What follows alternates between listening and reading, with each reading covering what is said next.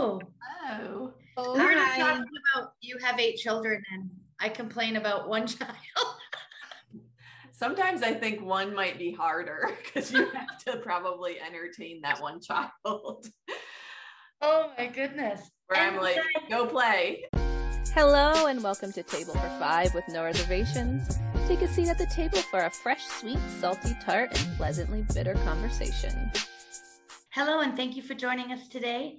Seated at the table with me is Rachel Flanagan. Hey, everybody. Tabitha Cabrera. Hello. Jamie Ramos. Hi. Kim McIsaac. Hello. I'm Jennifer Dunn, and we have a special guest joining us today for our series uh, Visions of the Future. Jess Ronne, welcome. Yeah, thanks for having me.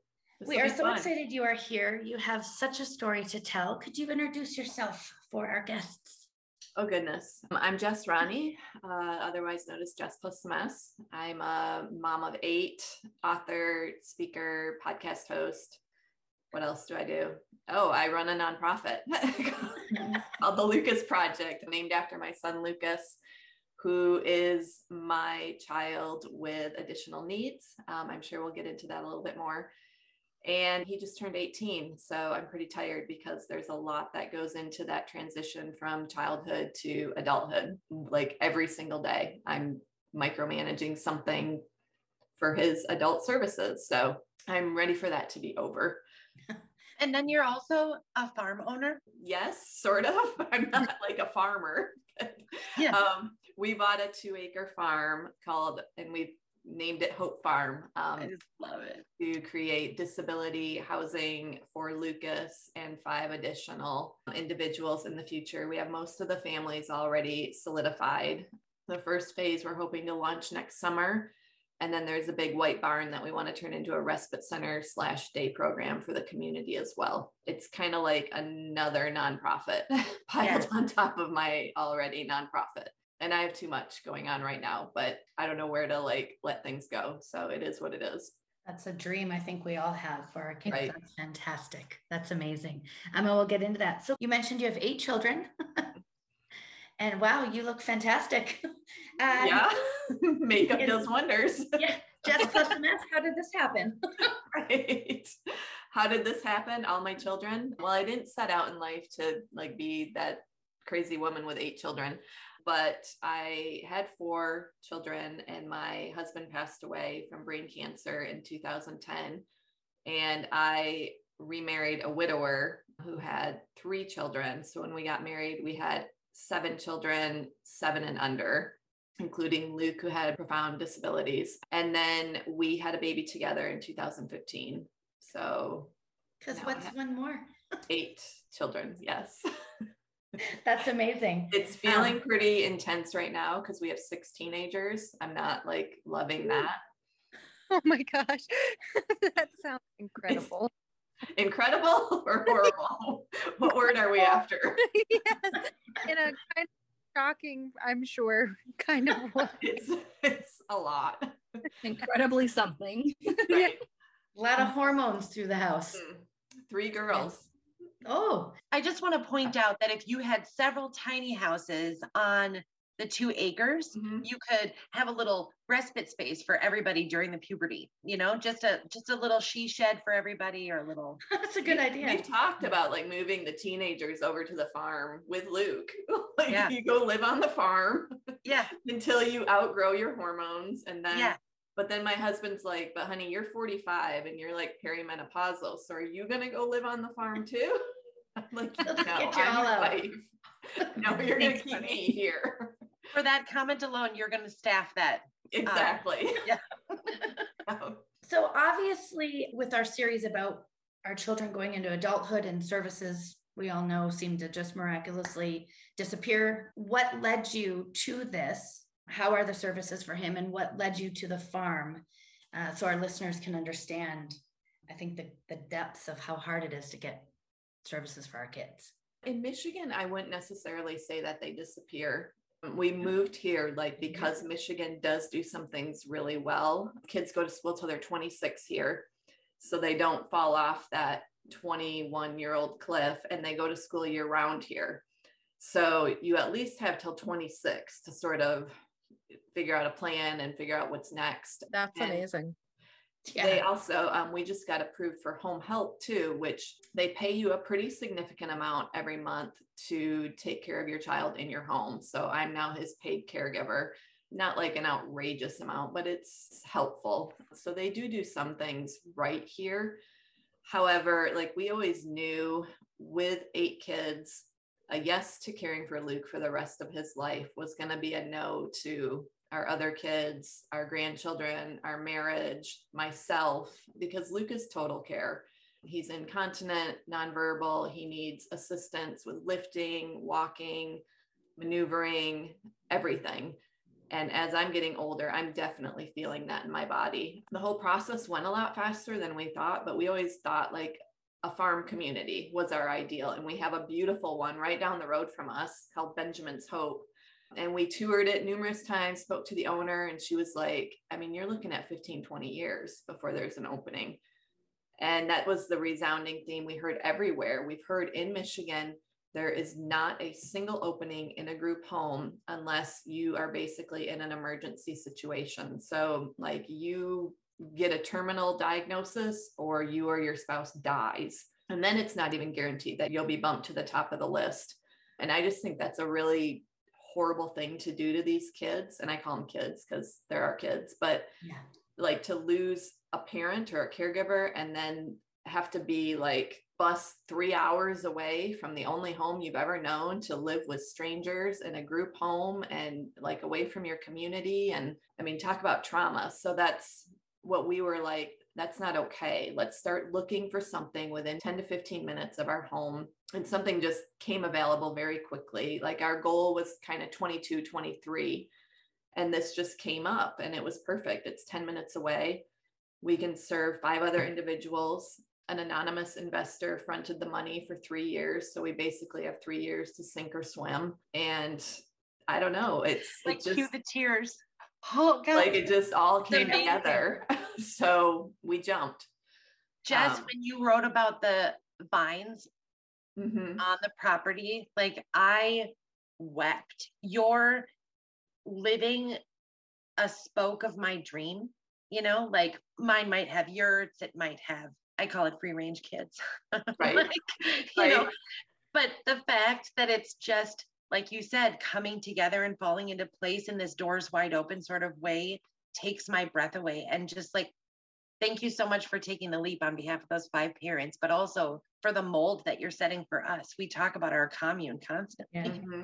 yeah. And we hope that we I'm sorry. Rep, we can replicate this too. And even, um, you know, the property set up in a way with this huge barn that we're going to transform into this respite day center. We want to hold like seminars where we have families come and we say, okay, this is what you do to create this for your children, X, Y, and Z, because I think we're all waiting for the government to swoop in and save us, and that's not going to happen. We'll put a table for five in that barn. Um, we'd like to make a reservation. Yes. yeah.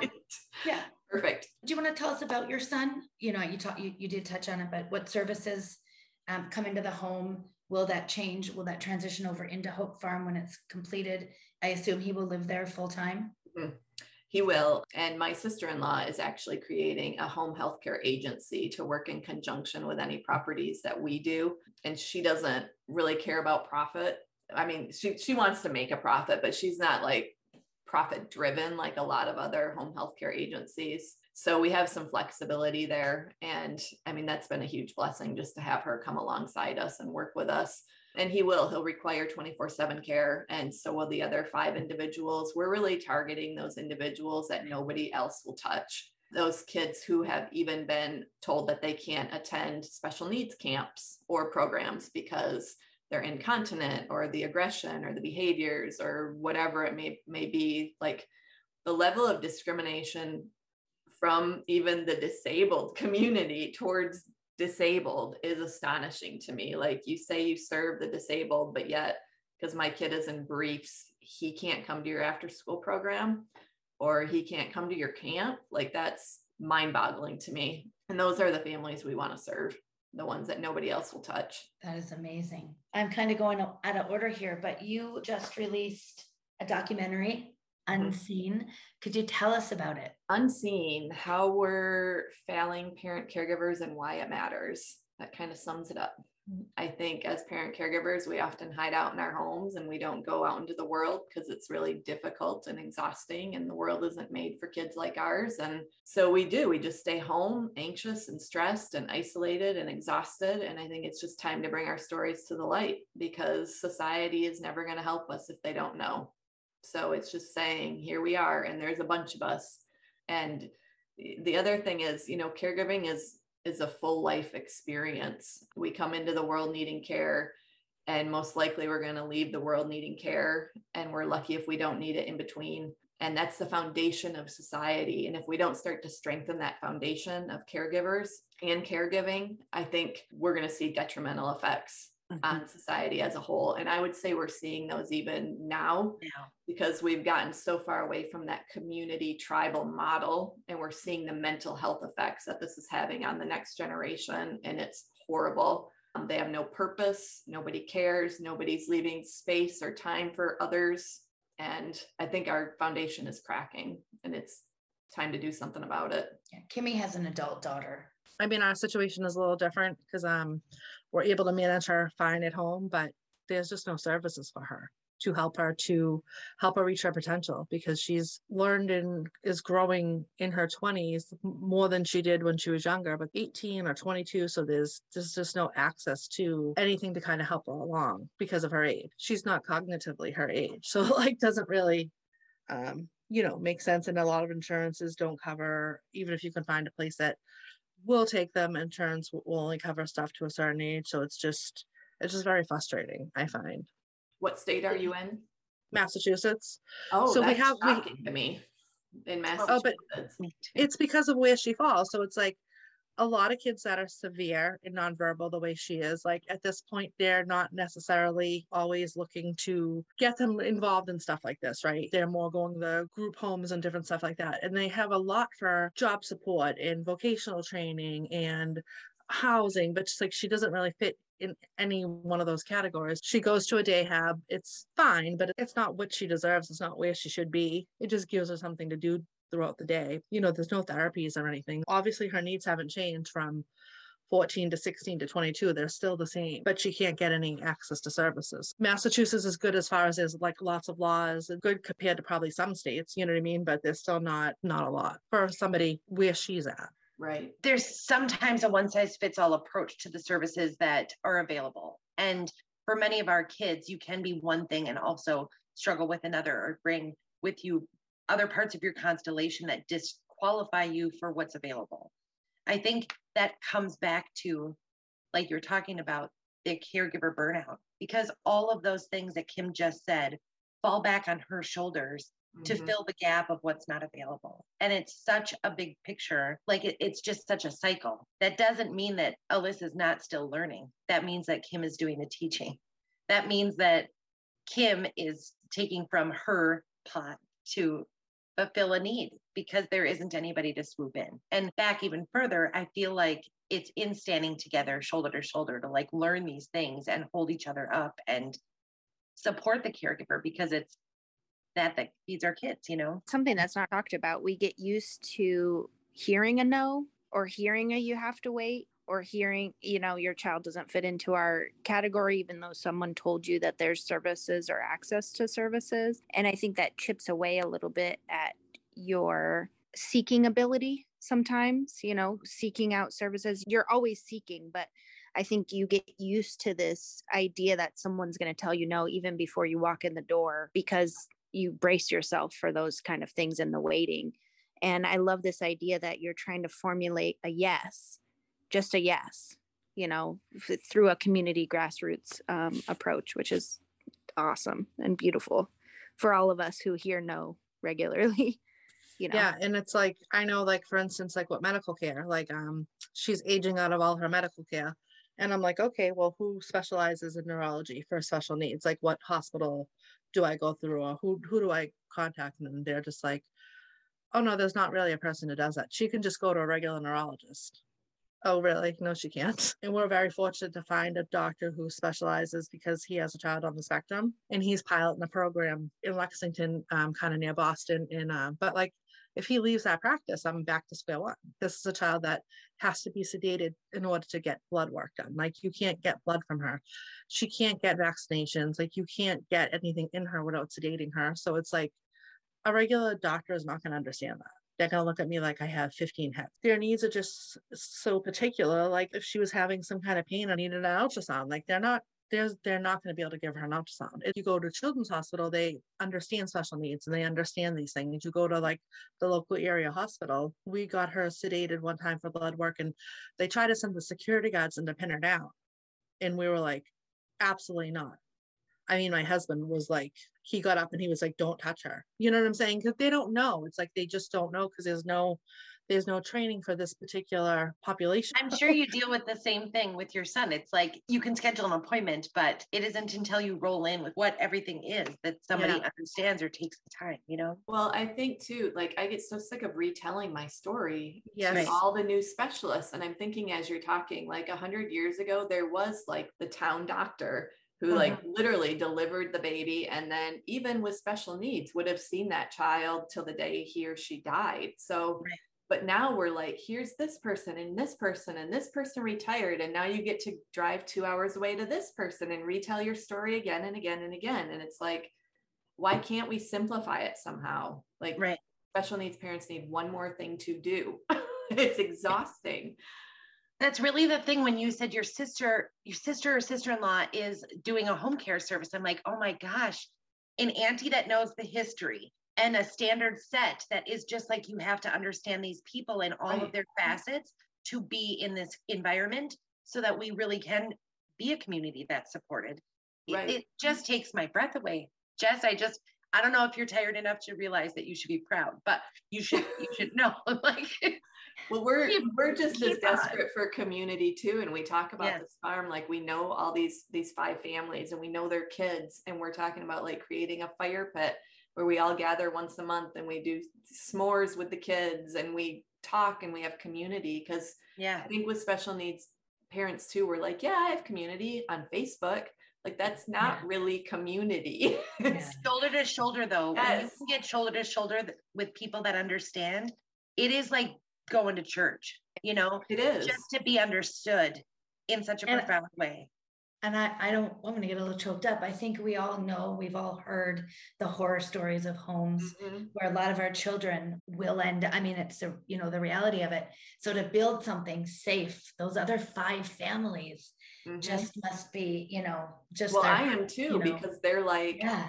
We'll all be so involved. And so if Luke's having a hard day and one of the moms texts me and is like, hey, it seems like Luke is off, or, you know, just to have all those eyes and ears on all yes. of these individuals. And we all, I mean, we started tearing up because we were like, you, you realize like we'll probably end up going to our kids' funerals someday. Like yeah. they're going to grow up together. The oldest is 22. We have like three 18 year olds and like a 21, 22, and 23 year old. So, like, we are just going to surround these kids and they're going to like a co op. They're going to grow old together. Yeah. Will you have any animals on the farm? Yeah. We're going to yeah. start with some chickens and goats and probably a, maybe a dog and some cats. That's amazing. Yeah. I love that. Where in Michigan are you? West, like West Michigan area, Holland area. I grew up in Port Huron, so I don't oh, know how far that is. Like St. Joe, Ann Arbor. Oh yeah, other side of the state. Okay. Yeah. Right. So, what is the process that you have to go through in order to do something like this? Like, obviously, you have to buy the property.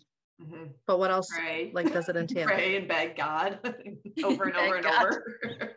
we need the Cliff Note seminar right now, please. We cannot wait we kind of got lucky because an investor saw the documentary and offered to front the money. We couldn't have done this on our own. Um, and so when that happened, I did set up a search with a local realtor, and she would just send me properties and I'd kind of check them out. And this went on for three or four months. And then this one came up one day, and I whipped over there because the market's really hot here, like it has been everywhere.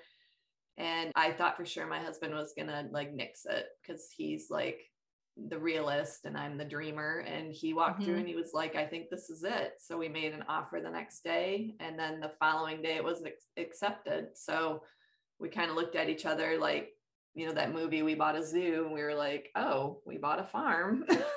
so now, and it needs total renovation. Like it's, But is there a lot of like, does it have to be licensed? Does it have like, what are all the things that you like have to do? Or do you like, are you not that far into it to really know? We are. We've been meeting with community mental health for the past month or two. We really did not want to license it because you have a lot more oversight with licensing. Mhm. However, they were only going to let us serve four individuals if we didn't license it. And so then we went to the township and we petitioned to turn it into a duplex and they nixed that idea.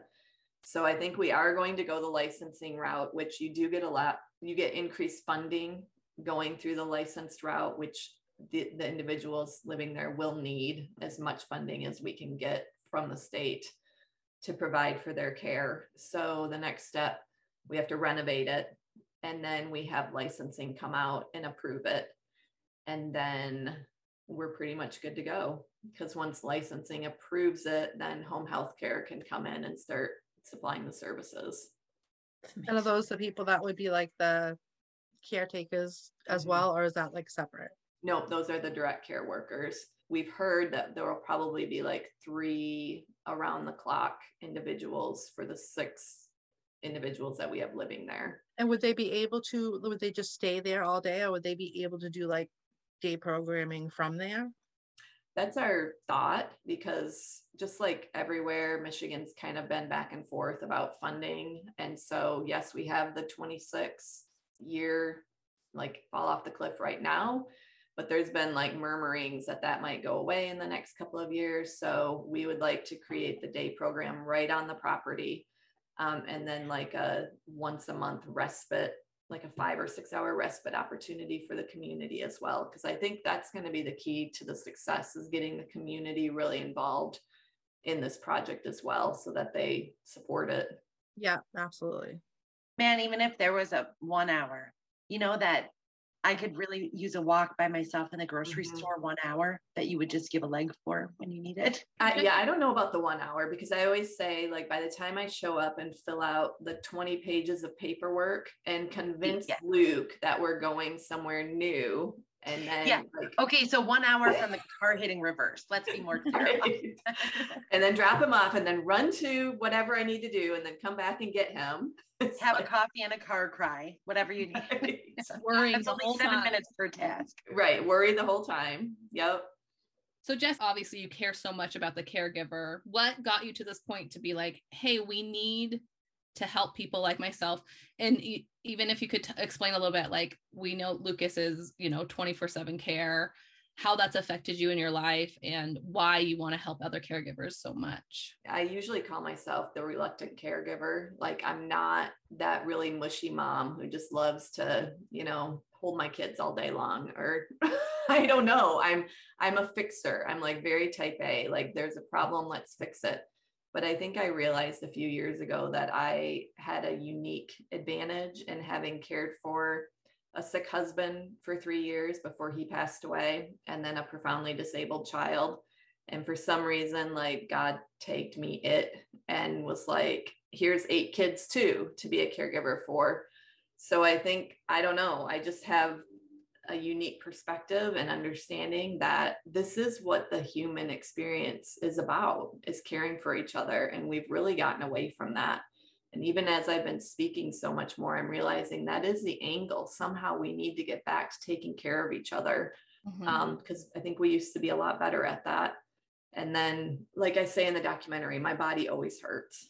I think somehow like outwardly i'm able to sort of pull it together but at 45 years old for five years my body aches all the time. And i think it's just that like that book the body keeps the score i am in constant pain joints bones everything. And it's just that fight or flight that you live in. Like you never know. Like today we sent him to school, but he was kind of acting kind of tired and off. And all day I'm just staring at my phone. Like, when is Wait. that text going to come? When is that email going to come? And uh, am I going to be able to do this interview and get my work done? And people just don't and I, yes i get that you get that with typical kids too but if luke comes home it is me beside him 24 7 it's different than like your typical child comes home and you put a movie in or whatever.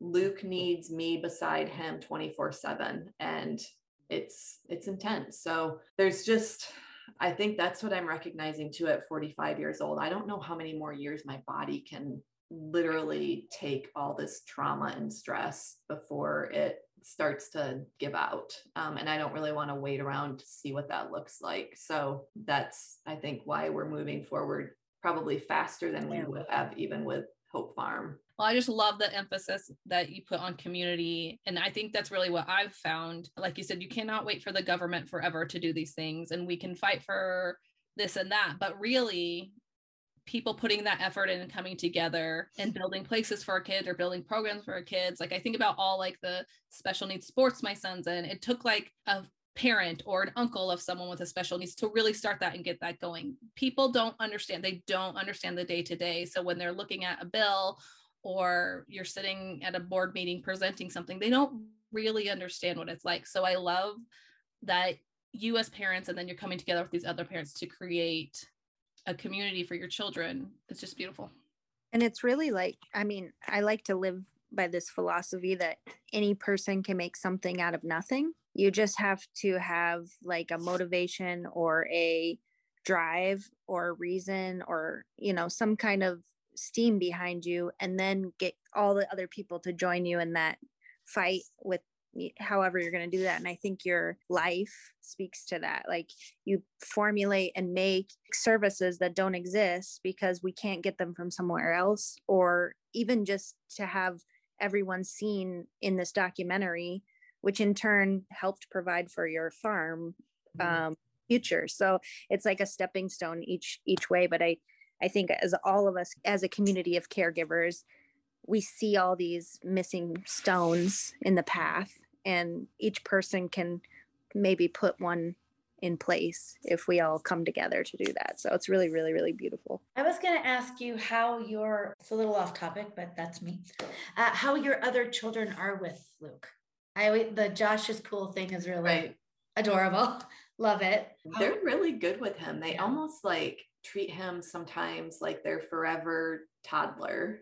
Like, come on, Luke. Like they help him do things. And yeah, Josh and Luke definitely have a bond. And Maya and Luke definitely have a bond because he'll go and lay on her bed and she'll just sing to him for hours and hours. You know, some of the siblings he's not as fond of.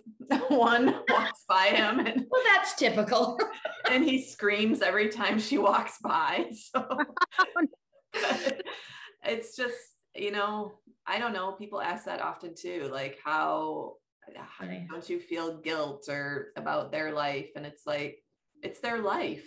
Mm-hmm. I mean, seven of them also had a parent die. Like, yes, it's yeah. just their story, and what they choose to do with their story is up to them. Like, I didn't want my husband to die either. I didn't want to raise a profoundly disabled child, but it's what you do with the story you've been given. So, no, I don't feel guilt over their story really. I think it's made them more compassionate beautiful human beings. And i think that's what we want in the world don't we? Like our kids to grow up and be compassionate kind human beings. Seven of those children will be painting the barn this summer.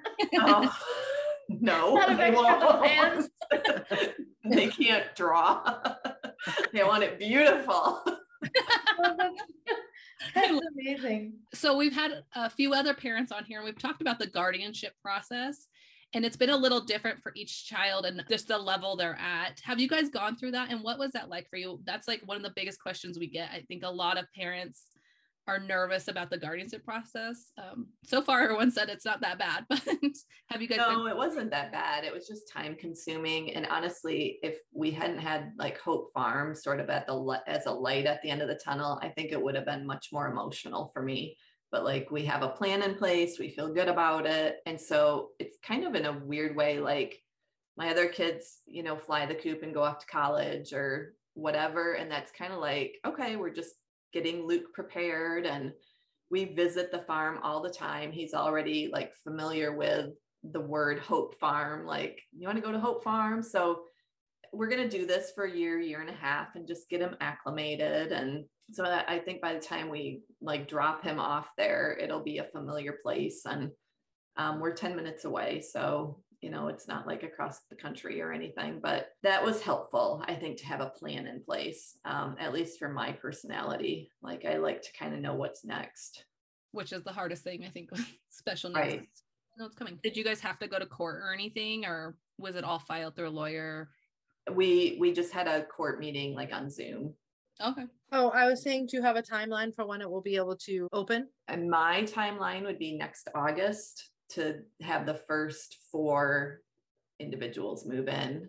Can you talk to about your um, nonprofit, the Lucas Project? Because we haven't really talked about that yet, or ways people can help support the Lucas Project and what you guys do over there. Yeah, in a nutshell, we provide recognition, respite, and residential support for special needs families. That has sort of evolved with my personal journey with Luke. Um, we just added residential in the past six months. It was always recognition and respite because we realized that the problem seemed to be respite. Nobody could ever get a break, but how were we going to solve that problem, which was the recognition portion of it, which led to the documentary. And then the respite portion, we send care packages to caregivers across the nation. And you can nominate a caregiver on our website. And then we provide respite grants to individuals or communities who want to start respite where they live. So typically those are like a thousand dollar startup grant. And there's an application process and a vetting process where we interview you and get an idea for what your vision looks like and you know all of those good things. Um, and then the residential support moving forward, we want to give families grants to renovate houses for their disabled loved ones. So we can't take a grant, unfortunately, from the Lucas Project for Hope Farm because it would be a conflict of interest. Yeah. but we want to do this as a model. And then moving forward, we want to encourage other families to find a group find a house and then apply for a grant. Ideally, we'd like to provide 25,000 to $50,000 grants to those groups of families to make the house beautiful and accessible for whatever group of individuals they're going to serve. Because again, I think it's just, it's, you know, to stop believing that the government's going to swoop in and save us. It's time to kind of take matters into our own hands and create some solutions for ourselves. And then maybe if the government's like, oh, families are are creating this, maybe they'll throw us a bone. like, yeah. they'll throw us some money or something. Well, I think that's what they like. They, I mean, I think they, the, The government. but then it's so much easier to say, oh, they're already setting this up and they have it ready to go. And people who know what they need to know what they're doing, let's just throw money at them instead of us trying to build something where there's liability. A lot of things can go wrong. So I think that's awesome. And is the fund for Lucas Project through grants, private donations? How did how does the nonprofit run? all of the above. Um, I think as a author, I realized I could kind of spin a story, and so we've had a lot of private donations just with me sharing um, caregiver stories and Yeah. sharing my own story. And I think again, the world just really has no idea what some caregivers go through, and just bringing that to their attention, and the donations tend to come in pretty quickly that way. So, so how does it work? So you decide to open a group home, purchase a property. What is your next step? Can anyone just open their own group home or is there certain steps that you have to go through? if you at least in michigan the rules change you know state by state but in michigan Mhm. you can open if we wanted to be unlicensed it wouldn't even be considered a group home we would just be like the landlords and we would be renting to the individuals so as the landlords we would just take their social security checks as rent but since we are going to be a licensed group home you do have to go through your community mental health organization to set up the Mhm. care somebody told me in Indiana, and I don't know this as a fact, but somebody told me that in Indiana right now, they're not even allowing families to open group homes because there is no more funding. So I would not stay in Indiana if I lived there. So I think it is kind of case by case and state by state. Yeah, I mean, there's such a struggle with them staffing. Mhm. I know, I'm sure everywhere. Definitely here, even the date, like Alyssa can't go her five days that she's supposed to go because there's not enough staff. So it's like Right. everyone's got to do shifts and then the residential care is just it's just the same you know they can't keep people That's my biggest concern is the staffing. But community mental health did say that the Lucas Project could raise funds to help compensate the staff accordingly. So that may be something like not compensate them, but give bonuses. And that's what we're hoping, like we can help retain some of the the staff maybe better that way. And I don't know. I think people people will go back to work at some point, Yeah. right? Making money eventually, I think. right? That's what I'm hoping It- for. I think the issue with a lot of jobs in general in settings for our kids, schools, therapy programs, all of that is tied to dollars, funding, or money hour rate you can provide to someone eh, is hard to keep them around if they can go to a private agency who can pay them more money or whatever the case may be. So that's amazing that they can potentially provide more money to them. I think too, so many of the jobs, uh, like the roles that we see so much transition in for my daughter's team, it seems like all of the people leave the job that they're in in service to see for other another role within therapy, like you know another whatever. If you're buying into the idea of this lifestyle and this community and there's a future there for you forever, there's so much more about that type of living that if somebody has the heart to do this work and they can see forever value from Hope Farm as an employer, it's this self fulfilling, like the community Mhm. brings the, the value of that job up too. The ability to serve in that way. I, I hope it's easy to staff Yeah, for hope those reasons. Because to work for your organization has such a balance driven Mhm. into it, I feel.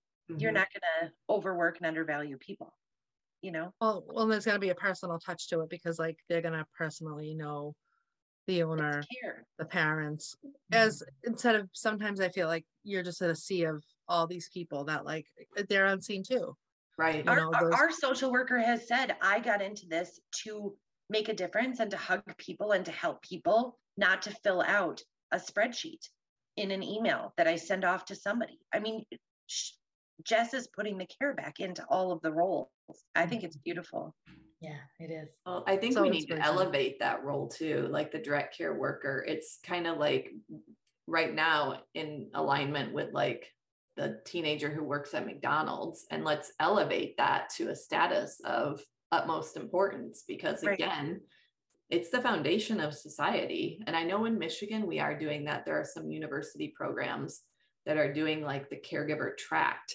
And if you make it a certain level, you get higher pay and more benefits. And so I think it does need to be more of like a professional career. And we'll yes see a lot more people gravitate towards that role. if there's some way that they could even give a lot of these people like state benefits for state run programs do you know what i mean like give Yeah. them even if the pay isn't high if the benefits are good that will retain a lot of people of course there's going to be a high turnover when they're making barely over minimum wage and it's a lot of work i mean it's a Mhm. lot of work it's hard How can our listeners and Yes. Uh, support your mission? yes. Where can we? Money's good. Yeah. LucasProject.org. Yeah. and all the money. We got to pay these support workers. We got to get Right. painted. All the money. Yeah. Money's good. Um, we also have a link on our website, an Amazon wish list link that you can send things for our care packages. Those are a huge blessing to caregivers as well. Just filling those and sending them out. And I think it just brightens their day a little bit. But yeah, or just uh, subscribe to our newsletter um, so you can stay in the loop with everything we have going on. And I've been kind of quiet on social media lately just because it's, I have like more feet on the ground things that I'm doing Mhm. here now. So many. don't busy at all. I think it's shocking. I have a few things going on. Yeah. So, Jess, what's your website and where can people find you on social media? I'm at jessplustheMess.com or the lucasproject.org. Instagram is Jess plus the mess or the Lucas Project or Hope Farm Village. And Facebook, I just got my page back. So Jess plus the mess. Or I'm at Coffee with Caregivers because that was my backup page. or the Lucas Project or Hope Farm Village. And you have three books, correct? That I do. I Well, one's one's coming out in February. so you have Sunlight Burning, then you have Blended with Grit and Grace, and then you'll have Loving with Grit and Grace. Loving with grit and grace. Yep. Wow, lady. You yeah, are your story is just amazing. Yeah. You're so Okay. inspirational because, Tired. you know, yeah. but now there's other people that are like, oh, we can actually do this. They're going to hear your story and then it's going to motivate them to figure out how they can do it. And it's going to make a difference in so many, so many kids in parents' lives. Truly amazing to talk to you. You know, we're always on the on the thinking path of what's coming next for our kids and where they can land, and you can shape it and form it. You're doing it. you can do it too you know it's it's a lot but i i guess i look down the other path and i'm like that's way more if i don't create this Yeah. so um, Congratulations for figuring out the sustainable path that keeps you from aching. Oh, i haven't I know. I mean, but you're getting there. I'm putting this Yeah. up around right now. okay Thank You're- you, thank you, thank you for Amazing. taking the time with us today. You are a busy lady. We appreciate it. Thank you so much. yeah thank you i hope you get some sleep Don't feel sorry for me. i do because sleep is my superpower well, thank you so much. Uh, we'll put all the links to where you can find Jess. Have a great day, everyone. Thank you. Thank you for joining us at the table for this episode of the Table for Five No Reservations podcast. Join us next Monday for more, and while you wait, make sure to check out our content on Facebook and Instagram. If you are enjoying the podcast, make sure to subscribe and rate and review us wherever you listen. To contact us, you can email us at tablefor5podcast at gmail.com. We can't wait to sit with you again. See you next time.